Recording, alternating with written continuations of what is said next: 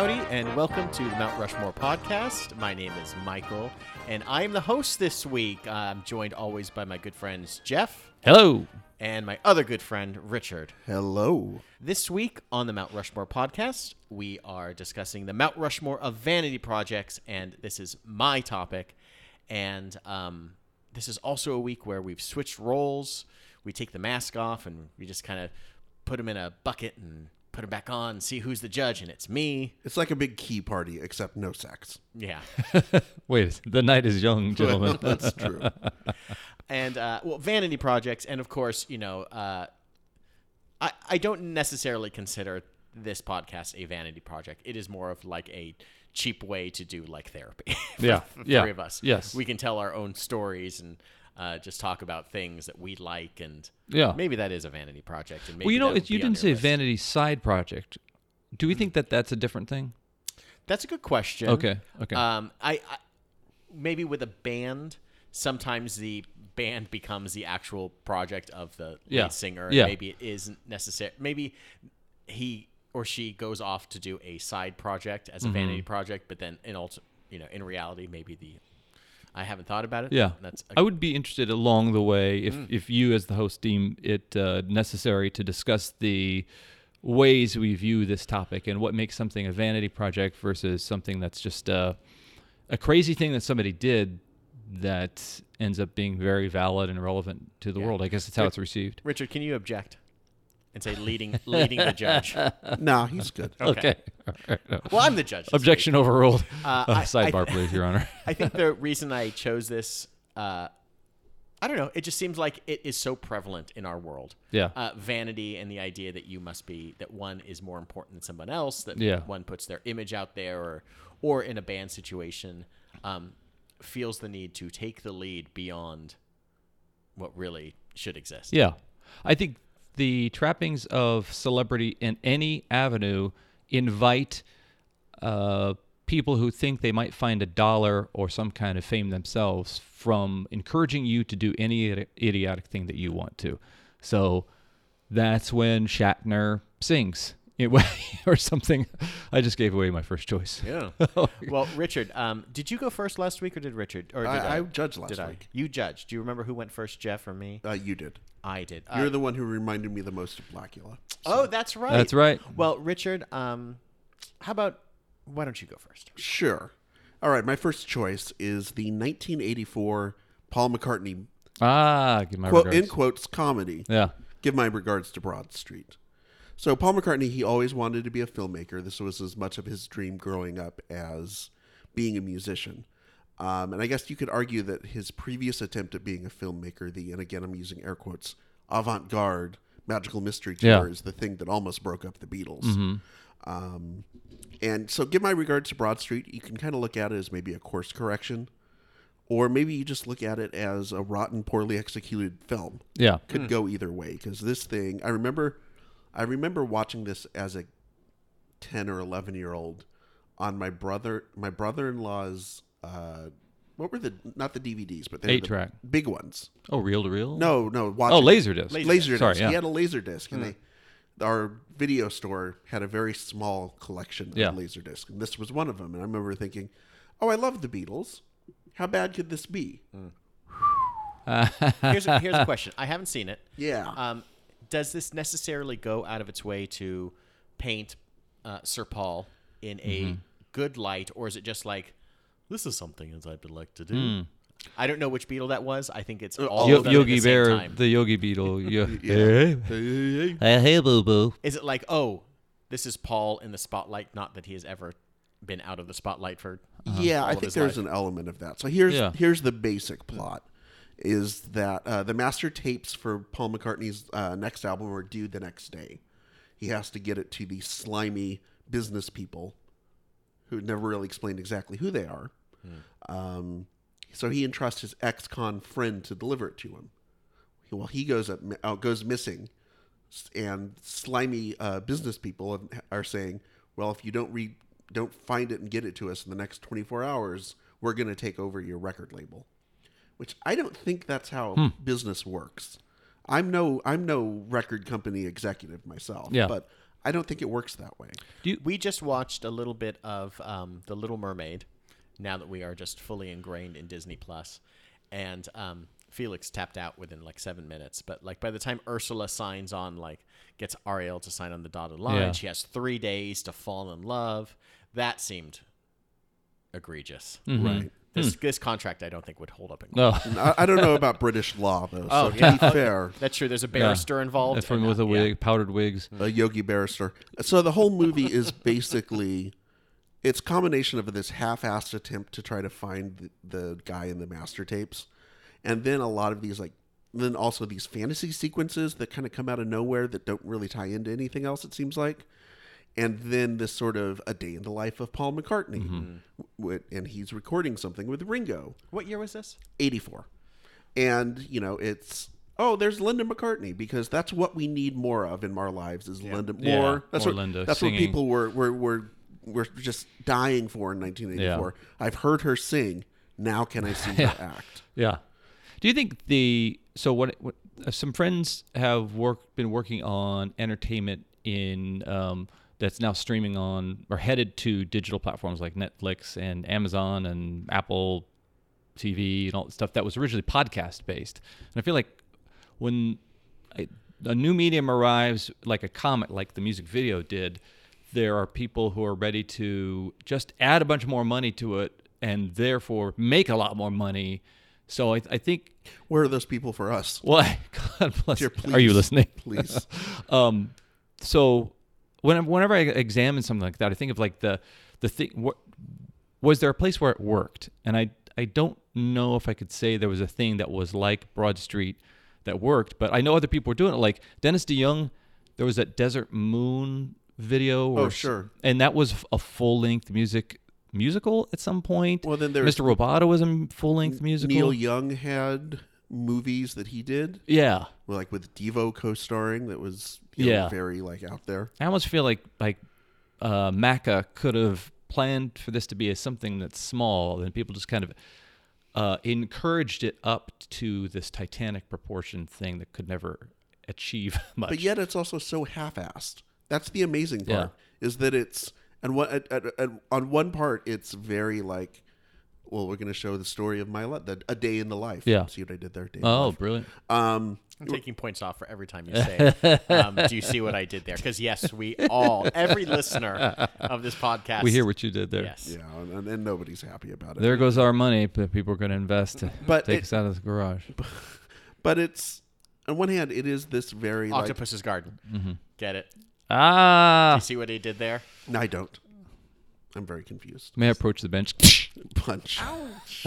So anyway, it's it's it's it. At one hand, it's this very Paul McCartney centric thing that's all about his life and what he does, and on the other hand, there's this half-assed, ma- what should be the main plot, but what quickly becomes like the B or C plot, and it's just it's bad, you guys. It's really bad. yeah. Well, I find it interesting that uh, a, a group of one of four people who have possibly been described as bigger than Jesus Mm-hmm. still needs the the to, the feeling of needing to put himself out. Oh, Yeah. and also the soundtracks.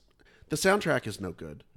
Um, and when you take the soundtrack and the movie together and how lazy and kind of schlocky it is, it kind of sums up where his career was going for most of the rest of the 80s. Well, if you look back to a uh, earlier episode in the season of shitty things about the Beatles, I believe I pointed out that like their post Beatles careers were just kind of like meh. Well, you know, I would I would argue, and maybe I did on the podcast, I don't remember. Like Wings was pretty good, Yeah, pretty good. It's- and couple of couple you of, needed a qualifier there before good. a couple of the early 80s albums like Tug of War wasn't Mm-hmm. bad, but once you hit this, man, the, the rest of the Mm-hmm. 80s is rough. You may have this in your notes, Richard, but if you didn't like the movie, you probably wouldn't have liked the video game based on the film Yes. released for the Commodore 64 and Sinclair ZX Spectrum. The Oh, no, best wait. the best games were were released for the Sinclair, by the way. I like this more now. Um, So bas- Jeffrey. so basically, the game was that y- that if I remember correctly, the, the the tapes wind up going missing again, and it's for one song that was supposed to be like the lead single. Hmm. So it's almost like this ET. t- The, remember the ET game on Atari? Oh, for sure. So it's kind of like that, except you have to go and find the other musicians who helped you work on the song and record all of the missing pieces. This is awful. That's beautiful. Yeah, it's That's great. beautiful.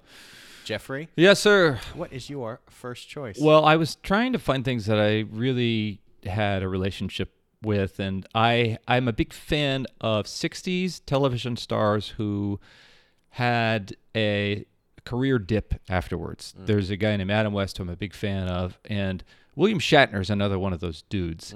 And I was fascinated to learn that the Transformed Man, uh, this album of speak sung spoken word type of music that he did, uh, was not done during a career dip. It was actually a quickie one off 45 minute recording session while shooting Star Trek that uh, he, I think, actually forgot that he even did. Oh. Yeah. Ben Folds chatted with him because they worked together on an album. And he had explained to Ben, like, he just, it was just something his, his agent recommended. Uh, and something he did as kind of a, a quickie one off in between, um, like on his lunch break. Right. And anybody who um, knows William Shatner's career as an actor knows that he ha- is prone to histrionics and very uh, uh, powerful performances. And That's one way to put it. yeah, and th- this album is is definitely falls into that category. Um, the track listing um, is um, King Henry V Elegy for the Brave, the theme from Cyrano, Mr. Tambourine Man, which has him shouting as if Mr. Tambourine Man is has forgotten his wallet and he's running away. Right. Mr. Tambourine Man, you know, towards towards the end. Hamlet is very good year. Romeo and Juliet, how sensitive, how insensitive. As Lucy in the Sky with Diamonds. That's a good one. Yeah, That's and the good Transformed Man. So um, this also, I think, capitalized on his sci-fi career. On the back, he's holding up something like a um, what looks something like a a laser gun, Right. but it is indeed just a folded-up tripod. Uh, did did uh, did this precede Leonard Nimoy's the, career? it's the Ballad of Bilbo Baggins. yeah, I think it was after because I've I've learned a little bit about that, and those people who were just so rushing to throw money at uh, the We- success of Star Trek. So we kind of this kind of falls into that. We, we kind of talked about this uh, a long time ago on. This is like a throwback episode uh, of uh, the Halloween songs. Where Yeah. there was just so much. There's there's so much. There's a clamor for like jokey, silly, Mm-hmm. yeah, uh, whatever. yeah. And I would love to say, what did uh, did Chekov ever put out Yeah. an album? Well, I Where, I, where I was, where was the one that was by Sulu. Bones? Yeah. I think some. Oh yeah, the Patrick McGowan uh, Christmas album or um, the William Koenig. The the um, it, I think these albums that because they have a celebrity on the cover, they stay in the record bin. They live long enough to outlive their genre. And there was a genre, a spoken word genre, in which many people, including Sebastian Cabot, you know, all these all these people were doing these speak singing albums, and they were popular and they were selling, and it was real. Lorne Greene was another one. Lorne who did a Greene, that's right, yeah. Uh, but So, so by the way, Nimoy sixty-seven, Shatner sixty-eight. 68, okay. Uh, they seem eons apart, actually. That makes it seem like a vanity project. That makes it seem like Mm-hmm. uh, Well, Nimoy did if it. so I Nimoy got can it. do it, I can do it better. I'm the Yeah. captain of this ship. I've got to be able to get in there and put my tracks down and right. be on be on the cover. Yeah. You know, I think uh, Burt Ward did record uh, an album before Adam West did. So, Didn't you say that the Burt Ward one was basically another one where like his his management basically said you should do this, and he's like, I, I don't know how to sing.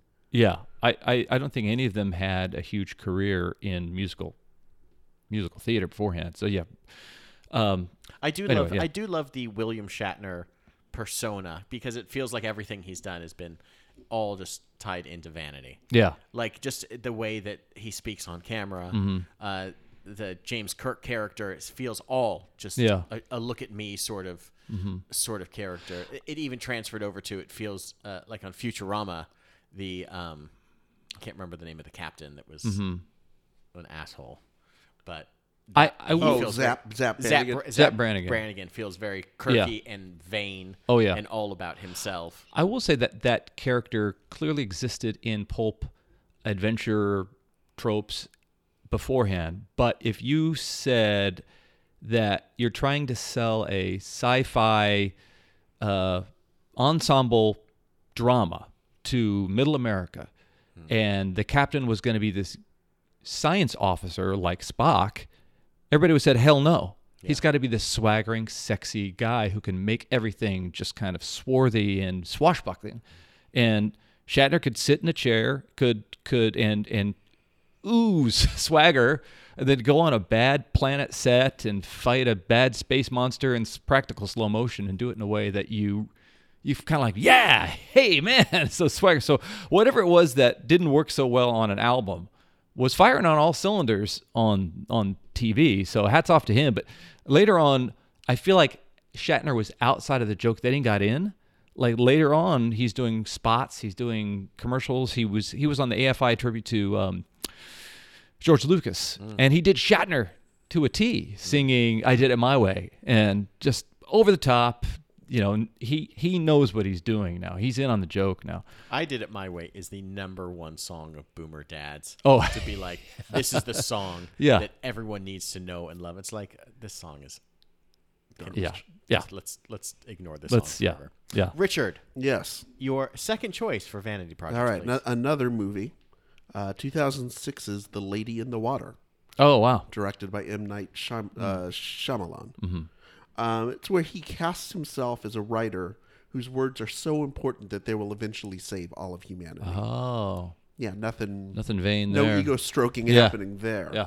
Um, also, there's a film critic character who gets killed about midway through the movie. Mm, symbolism. Is a total idiot asshole, and uh, is, is supposed to be someone that you're rooting for to get killed. ah, Certainly, certainly no, uh, no, uh, No agenda there. Agenda there Yeah. at all. Uh, plus, there's also there's a, a nymph-like character called a Narf. Yeah, that's right. Just like just like the uh, Pinky used to say on Pinky in the Brain. Um, just the amount. I, I, I haven't seen this, and judging by, by the box office, most people didn't. I think. This came out after The Village, which I Yes. liked, but this felt. I remember it being described as a modern day fairy tale, and Mm-hmm. I thought, uh, I don't need that. yeah. Yeah, it was. Thanks. It was the, the the the whole plot was so incomprehensible that the head of uh, Disney Studios basically said, "I don't understand this. Mm-hmm. I'll go ahead and finance it, but just so you know, I don't really understand what you're doing with mm-hmm. this." And in another kind of point of hubris, Mr. Shyamalan said, "You know what? Screw you. I'm going to go to Warner Brothers just because you said you don't understand what the project is." Even though he had been working at Touchstone slash Disney mm-hmm. from the beginning, Yeah. That this was the thing that just broke him, where he said, "I I can't work with you if you don't understand Yeah. the complexity and the the depth of this project." Um, you know, it, it's just uh, this incredible amount of hubris. They made a he he had a book made a, of the making of it because he thought this was going to be such an important Yeah. film. The book is called "The Man Who Heard Voices," which, I, from what I understand, it's just as self-aggrandizing as the title would indicate. And this was like the beginning of the end for him. Because even The Village, I know that a lot of people who watched it, and I didn't see it, but I know what the twist is. I won't spoil the twist, but it's a bad twist from from what I understand. It was a twist that got many people very upset. Uh, I don't know. I liked The Village. M. Night Shyamalan had made previous appearances in movies in his own Yeah. movies in a Contact. very uh, uh, not contact um Signs. signs Signs. Sorry. So I had Sixth Sense. He he he did like a thing where he would do like a It's a Hitchcockian. smaller Yes. role. It was uh-huh. a little bit more than a little bit more than Hitchcock, but mm-hmm. like usually a kind of a as a doctor Yeah. or something mm-hmm. like that. This one he cast himself in a lead kind of role that is the like I said the writer who is going to save all of humanity with mm-hmm. his philosophy. yeah That's, that's a step up in class. that's that's troubling Yeah. Hmm. um yeah makes me like him a lot less. That uh, it's it's funny he's a guy that I could also like at some point have like no opinion on and then you hear something like this and you're like oh okay well let's just move him down a few pegs. Just just You know, hearing the Wh- story. What, I f- think is is interesting is the story when he was a successful uh, filmmaker with Sixth Sense and Unbreakable. Unbreakable, he was celebrated by some parts of the, I guess, some renegades within the industry as being the guy who defied the development business. So we think of like filmmaking is one thread that runs through Hollywood. Surrounding it are 90% of the people who are employed by Hollywood whose job it is to develop films, not make films, just develop them. We're going to get a new writer on that. We're going to get a fresh set of eyes on that. We're in turnaround on this. We don't know how to, we're going to recast this. All these people whose job it is to go to sit in offices and look busy and go out to lunch with people and pretend that they're doing things. So here comes this guy who has Final Cut. He's the writer, director, he's a, a, a producer. Nobody can do shit on these movies, and they're making millions of dollars. It's it's the last vestige of the auteur Yeah, era in the yeah, seventies. Yeah, it- but he is untouchable. So this guy, Unbreakable is the movie. unbreakable. This guy, Not the Untouchables. That's a different movie. That's De uh, yeah, no, okay. So this guy is is Teflon. Nobody can do anything to him. So you're mad at this guy. But this guy is just like a guy like George Lucas who's going to succeed until he stops because he doesn't even listen to an audience. He doesn't care what an audience thinks. He doesn't care what crit- feedback he gets. Yeah, as I was doing the research for this, uh, when I reached that point about the Disney studio head, I thought, That was Dick Cook and Yes. Nina Jacobson. yeah, and I it was Dick Cook who said he didn't understand. it. Uh-huh. Yeah. And my whole as, when I read that, I thought, well, this is one of the few times where studio meddling would have been Yeah. appreciated. Yeah. like it would have actually helped. Because if you think back to think back to the '70s, you know, kind of cinema days, Mm-hmm. You know, yes, Dennis Hopper would could do Easy Rider, Yeah. but then he had he would have carte blanche and then do something Yeah. completely terrible. Yeah. Or Michael Cimino doing Deer Hunter, so then the next thing he gets is carte blanche, Mm-hmm. and he's able to do Heaven's Gate, which almost went down on, on my list as one of the Yeah. movies, Yeah. because it was such a vanity project and sort of blown smoke up his own ass. Yeah. Um, so it, it it kind of reminds me of that. Like you said, he's successful until he's not, and it was almost at some point it was set up for him to fail spectacularly, mm-hmm. and this is where it happened. Yeah. Okay. J Dog. Yes. Numero My dos. numero numero hit me, dos. hit me with your Okay. Hit, hit me with your thoughts Hit me with on the the thoughts. pod right now. Go. I saw this film in the theater, and it was a Rocky Horror style situation where everybody's talking back to the to the the film, and I had not Schindler's heard List? of it. It was Don't get in the train. March of the Penguins. Don't get in the train.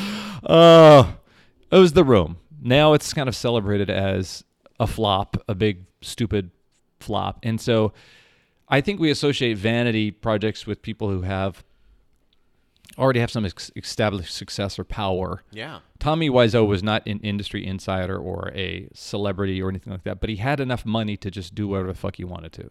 So he had succeeded in merchandising um, trinkets on, at a on Pier 39 or whatever, and somehow had all this money.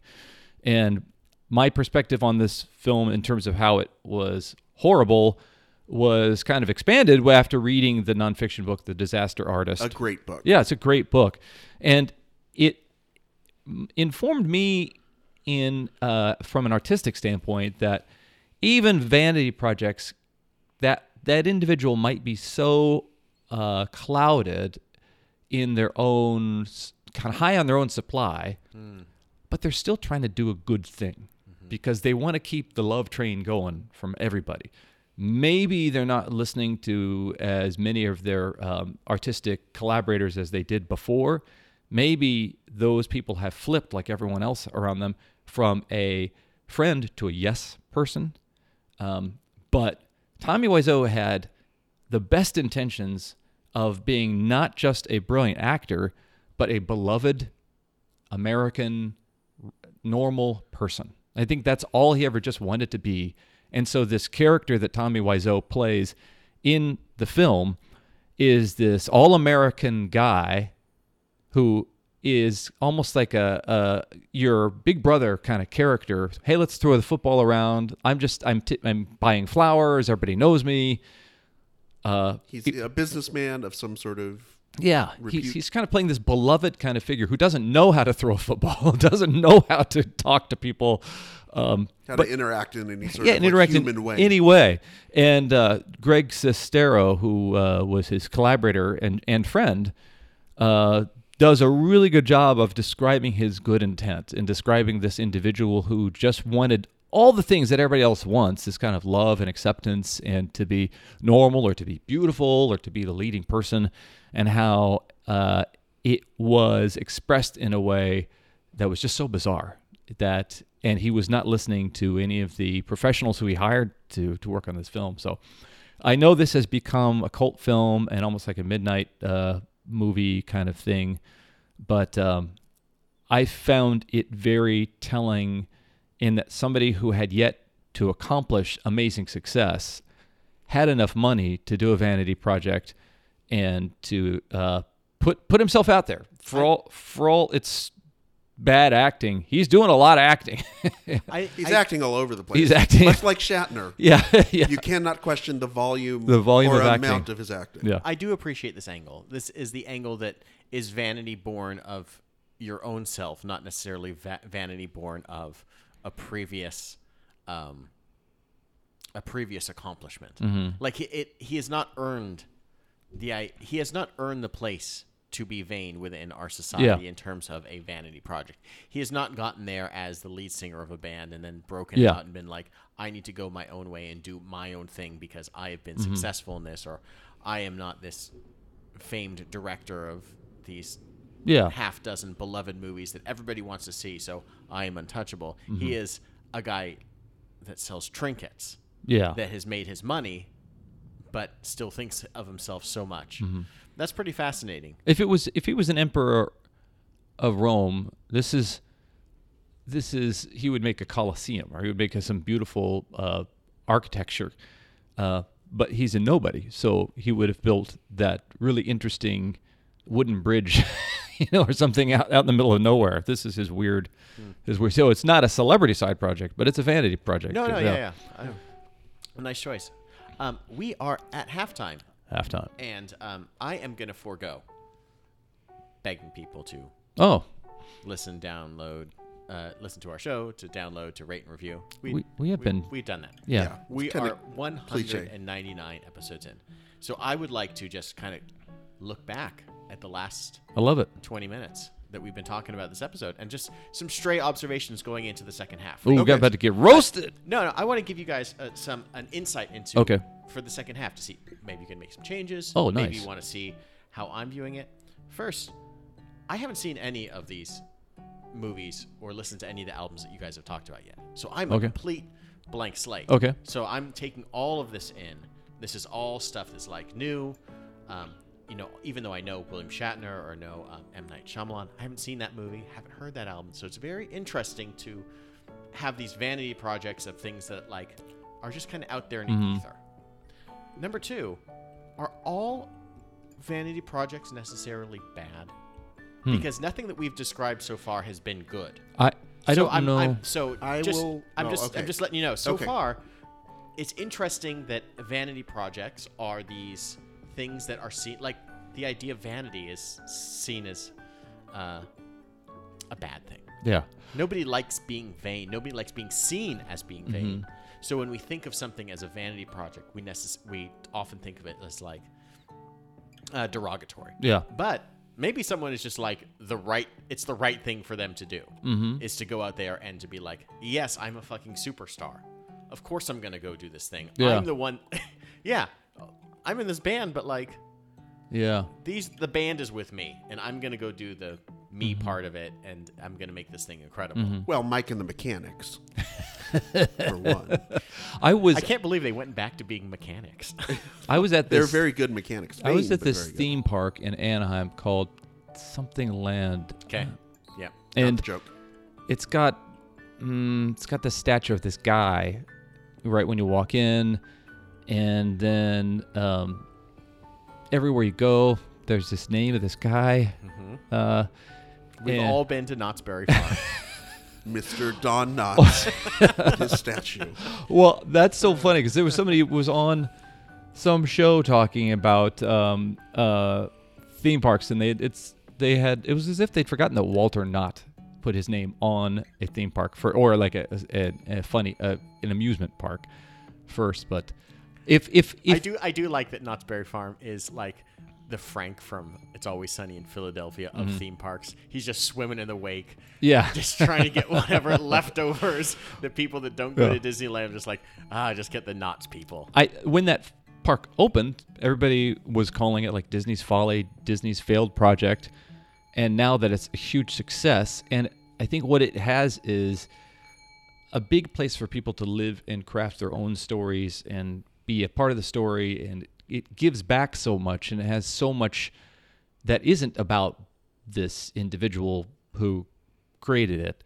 So I feel like yes, it would any I almost think any enterprise anytime somebody steps in front of a microphone to record something or steps into the spotlight is vanity. It's Oh, it's vanity. You've chosen yourself to be the person who's being looked at and listened to. Yes.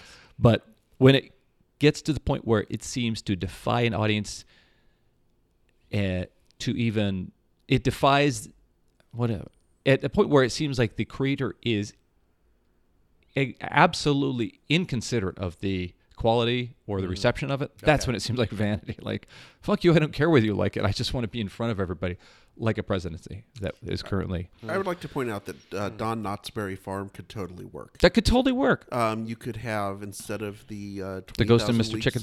Yeah, yeah, instead of twenty thousand leagues under the sea, you Mr. could have the incredible Mr. Limpet yeah ride. yes Um, you could have instead of Frontierland, it could be the shakiest gun in the West. yes land. Uh, you, you, this could work. this is this is amazing. They need to rebrand this. yeah uh Get this Berry shit out. where's the here. threes company yeah Just the lounge. just the lounge I think that's the Hall of Presidents instead. and we're back. And we're back. We're back from uh, halftime, which Gotta- felt like just another uh, part of the Yeah. show. Richard, Hey, uh, hit me with number three. hey, uh, you know what's even better than Garth Brooks? Oh chris gaines Garth Brooks is an emo Oh, pop star. oh my God. Where do I sign Oh, the wow. fuck up? Man. Yeah, that's right. Chris Gaines, uh, from ni- right around 1999. This Mm-hmm. was a project he Did had he spell it with a K? No, it's just C H R I S. Okay, just making sure. Yeah, no, no, no. It, it, he had been. He, this is a project he'd been percolating for a while. He had decided that partially he wanted to make a, a non-country album, but sort of felt like he was trapped in the persona of being Garth Brooks. So how do you get around this? Mm-hmm. You sw- you switch the one tone from one of your uh, breastplates on your shirt to the other side. Just completely, yeah. The the, the vertical stripes you make them horizontal. yeah. Yeah. Don't you just do like a rally cap with your cowboy hat and just turn it upside down and be like, "This is what I am now." So he wanted to not only kind of explore these different styles of music, like he's always been a vocal Bill, uh, Billy Joel fan and all this other stuff. Yeah. I also wanted to have a launch pad for his serious acting career. Um, except the movie never came about, so what you wound up having was a bunch of confused fans trying to figure out why is he singing like Boyz II Men, and why does he look like I don't know Jane's brother Trent from Daria. I did I did love the um the eyeliner.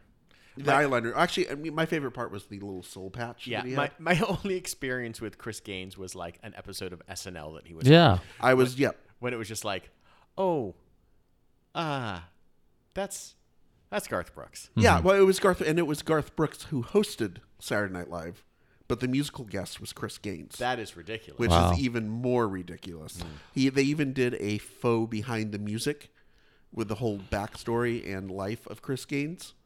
Um, because they couldn't do, they never got around to doing the actual movie. This is how they could set up the whole story of how it, I think he'd been in a car accident and maybe Yeah. been disfigured. I, I don't fucking so this remember. is uh would you say this is what like 97 98 ninety nine. 99 can you imagine all the failed twitter accounts that are like set up like can you imagine to take Yeah. twitter back to, to, to 1999 and have like the like at chris gaines and just the push that must have been out there Yeah. like we've got to get chris gaines tw- uh, trending hashtag uh, uh, you know gains in the usa i'm sure we could work on better Hashtag hashtags. weight gains. Did you? Yes. Or you were you going to discuss I- the film? Because there was a film that Yes, this so was you, to be. you, you mentioned there was a failed film. yeah, they never they never actually. a was it about Chris It's a pre Gaines? soundtrack, Yeah, and that that it was supposed to be the life of Chris Gaines. It was Yeah. supposed.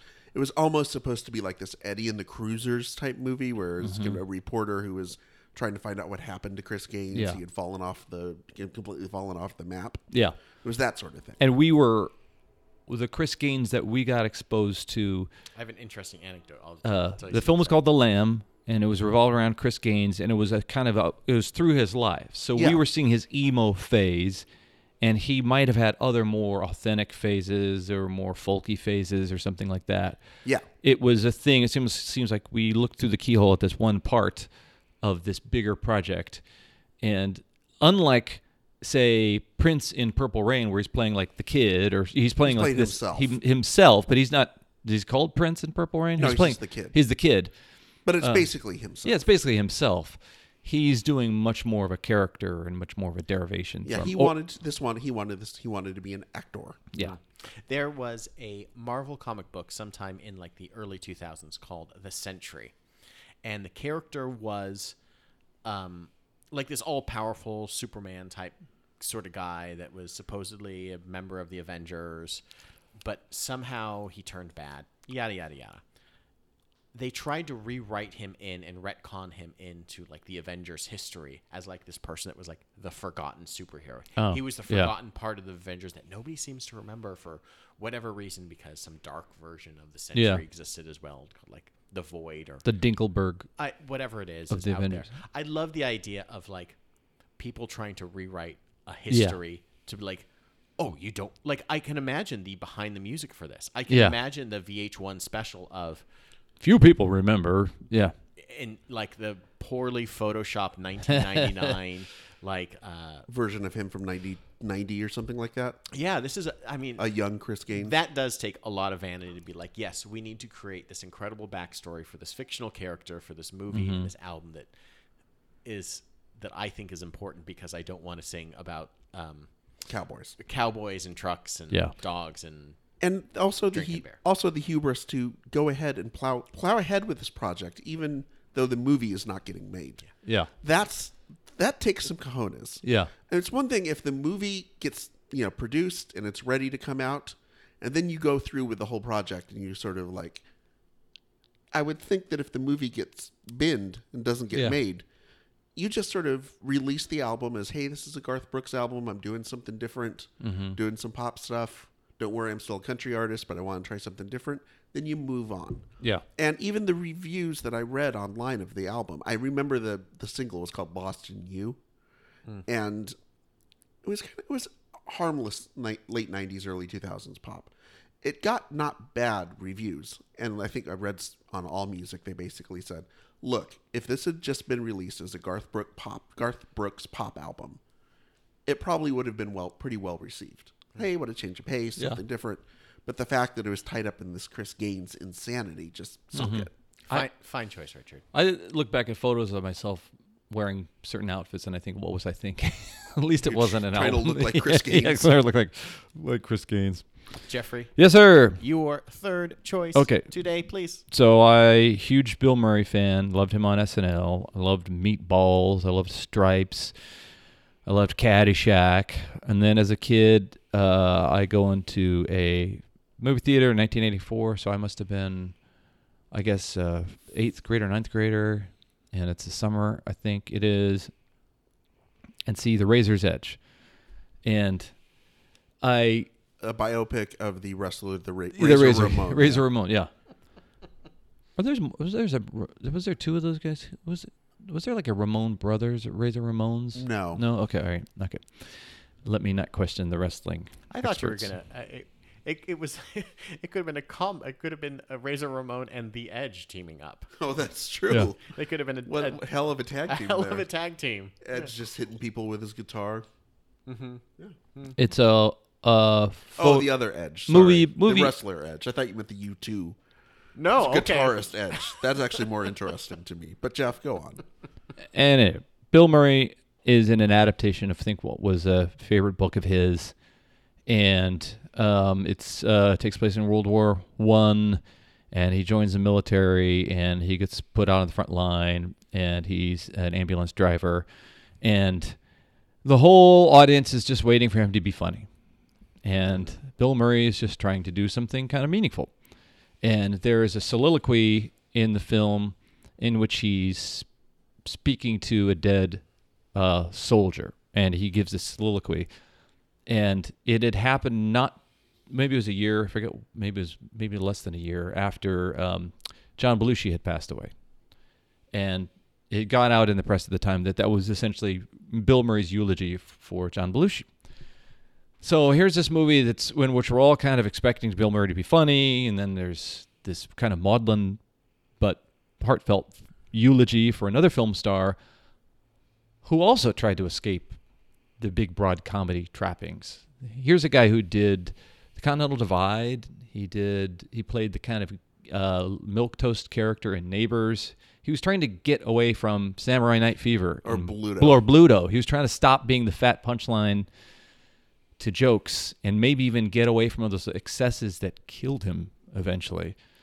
So I think this is fascinating for me because it is an audience keeping an artist from doing something that expands their palette of colors to paint with as as a as an artist and it it didn't work it wasn't entertaining. It wasn't amazing. Bill murray later on has shown us those the pathos that he can come across in a character i think starting with ed wood then going into rushmore and then lost in translation.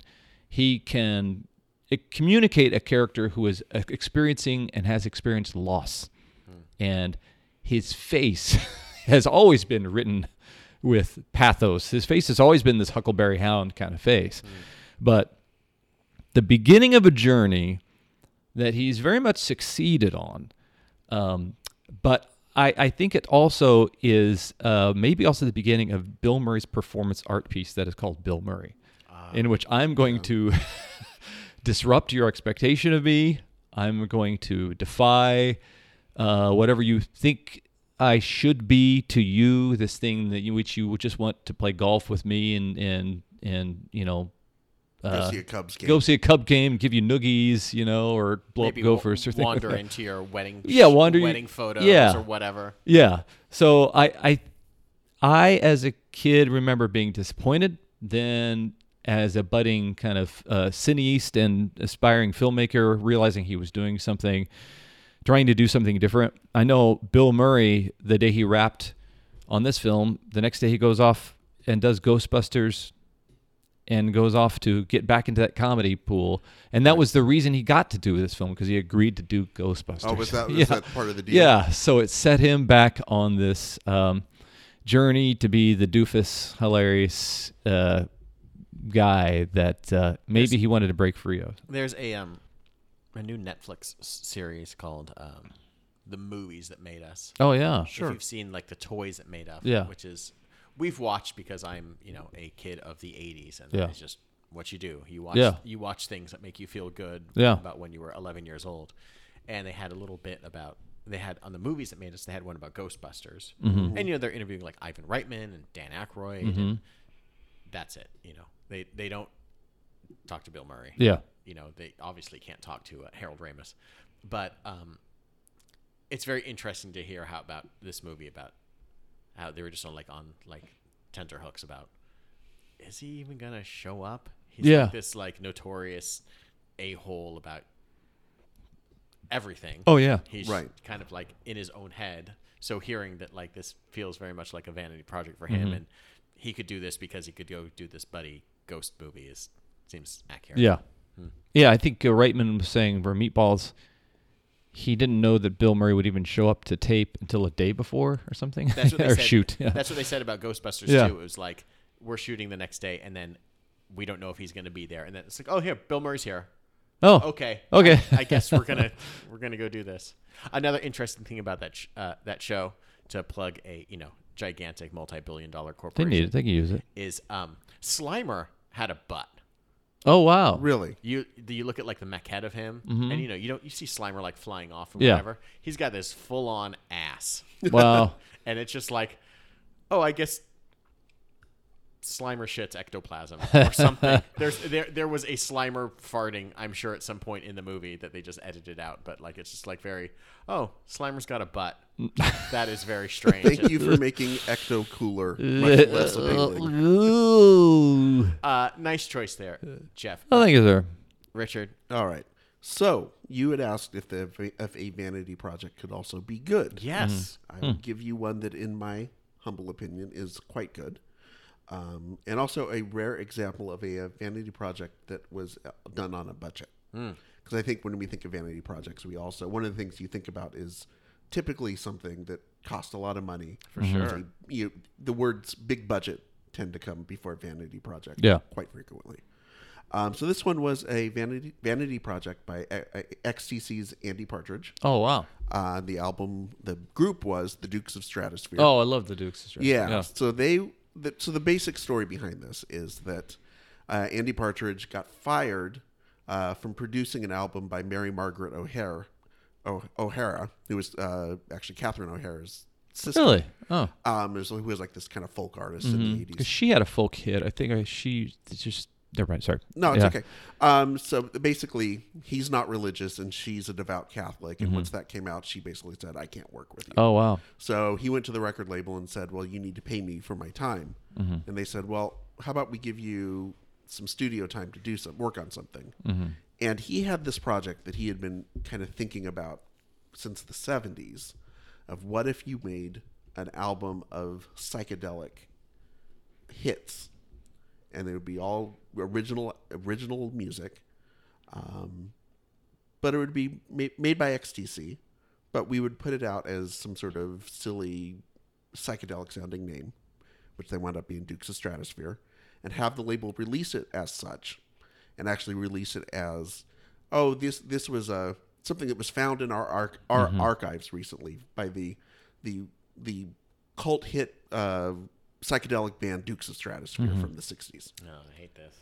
Um, Uh, well, this is this is falling right in line with like the Chris Gaines uh, false history thing. It does, and and they they they wound up getting five thousand dollars to record it. So they the band and they, he sprung this on the rest of the band, like literally, like we're going to record in 2 weeks. Do you have any songs that are psychedelic? Because he had already written songs for this project, thinking maybe he'd get to do it someday. Um, which is kind of an a hole thing to do. Yeah. yeah, Um, so they, they get five thousand dollars, and the whole thing was they had to record it using technology that was available in, in like 1968 Oh wow. only using instruments that were available in 1968 kind of the whole- getting into the whole thing they all took on personas andy partridge was sir john johns as a uh, homage to the uh, comic book character. Oh, sure. um, and the thing is it's an incredible al- it was a s the, the original was a six song ep or five song ep um, What year did this come out? uh, this came out in 85 i think it was 84 84. Okay. um, and it actually, quite embarrassingly to everyone involved, it actually wound up outselling the last XTC album that had come out before it. So that was like, yay, everyone really likes it. Oh, that's not good news for our general career. And basically, each song it takes a different style. So, like the first song, "Bike Ride to the Moon," is very much a has has very uh, Pink Floyd elements. The last song, "Mole in the Ministry," is basically the entirety of Sergeant Pepper Hearts Club Band, kind of mushed into one song. It's fantastic. Uh, there are tribute bands. I know Jason Falkner is part of a tribute band that does nothing but Duke songs. So they mm-hmm. put out an album a few years later, a full album of, of Duke songs. Um, so it's something that, if you're a fan of psychedelia, it's something that was a real touchstone, and it's just it's a lot of fun to listen to. It's fun in a way that most vanity projects are are not mm-hmm. fun. Hmm. That's something that I think most vanity projects wind up coming off as being turgid hmm. or overworked. Yeah. Yeah, I almost like the Shatner thing uh, is the flip side of that because the album's not good, the Shatner album, but it's fun. Yeah. And that's the difference between like that or this versus most vanity projects, like a Chris Gaines. That's not a fun listen. The Chris Gaines album. The um you know, we are on the just on the edge of our seats to seeing a new Star Wars movie. You know, we J.J. Abrams is coming back to direct the second time out of two of these last three, and the first movie, uh, The Force Awakens, when it came out, everyone was like complaining about how, oh, it's just you just took you know went beat for beat, did the same notes of doing Star Wars, and I wonder, you know, but there was also this return to form of doing a lot more um, on-set filming. right. Uh, A lot more practical. a lot more practical effects, a lot more creature work. Um, some of these things that were kind of missing from like the prequels that George Lucas did. And I wonder though, but however, it was still a J.J. Abrams film. And it was still an ILM of 2015 mm-hmm. film, mm-hmm. 2014, 2015. So it still had all of the newfangled special effects, digital technology, Yeah. all of you know it was all shined up the stormtroopers were all shined up mm-hmm.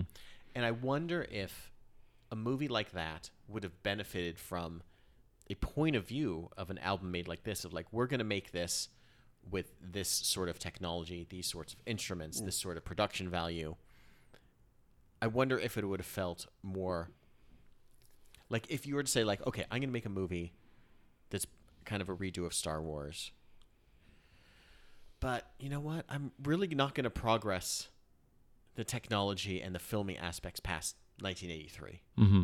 I wonder if that would have been welcomed or if them would have been like, you're a moron because Yeah. Disney's giving you 250 million dollars to make this movie. I don't know. There, there's an interesting thing here. There's like I love the idea of an album made from the past. Right. That's fascinating. But at the same time, it's like, but who's really going to know?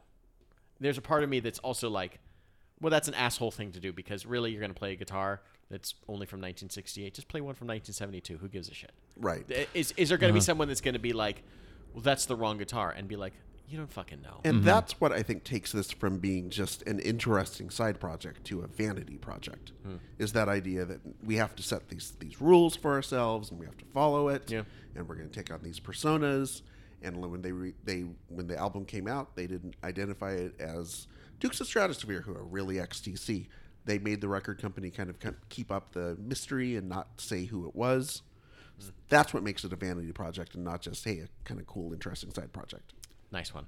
Jeffrey. Well, this Rundgren's Faithful, I think it's Ah, 19. yeah. He he re-records all these amazing f- songs from the year that he began in the music industry. I think he said it's 1966. So here's a guy who is acknowledging his influences almost to a boring technical extreme like Right. he doesn't remake good vibrations in Todd Rundgren's way. He does it as close to Brian Wilson as he possibly can. Right. And I reading about Partridge looking examining the punk movement and how punk's job was to shit on anything that came before and say fuck you that's broken that's old that's dumb but he was saying I I I I've been imprinted on by these psychedelic songwriters Right. and all these people and it's in me. I can't pretend that it's not in me. Right. And I found a kind of similar band in this group called the Major Labels. Mike Viola of the singer from That Thing You Do, Right. and the Candy Butchers, and this guy named um, um, Blue, who had a release on uh, Columbia Records called Redhead, and a producer from Boston named Ducky Carlisle. But they do these things that sound like AM radio from the 60s and 70s, and they list XTC, 10cc, McCartney, and Nilsson as influences. Influences. So it's not quite the trippy uh, Strawberry Alarm Clock or anything like that. Right. But yeah. Um, so okay, George Lucas, Strange Magic. What the fuck was that? Oh, is this your number four? This is my number four. Okay. Strange Magic. J Ho. Yeah. Number four. Number four. George Lucas. Yeah. Strange Magic. So here's this animated fantasy with all these crazy characters that has some in- I'm all in on this pick. has right some music that I love, like like in This a way. right up there with the Owls of Ga'Hoole. Yeah, yeah, yeah, totally, I will totally never is, fucking yeah. see, and I'm fascinated. But I feel like it was kind of refer a love story set against um, using the fabric of all this music that uh, that um, that he loved to tell this kind of simple fantasy love story with all these crazy creatures that probably weren't too far away from Yodas and Gungans and shit like that. By the way, go back and watch Willow. It does not hold up. Oh, it doesn't. it is oh. awful to Um, watch. But then if you look at um, amazing um, American Graffiti, uh, the music of that time, that is his biopic. Kids cruising around trying to find love eh, um, in the streets and uh, music is such a fabric, a throughput. We I don't think of Scorsese because not Scorsese, uh, um, um, Lucas. Lucas as this guy who lived in the now. He almost seems like Star Wars and all these things seem like they were a long time ago in a galaxy far, far away.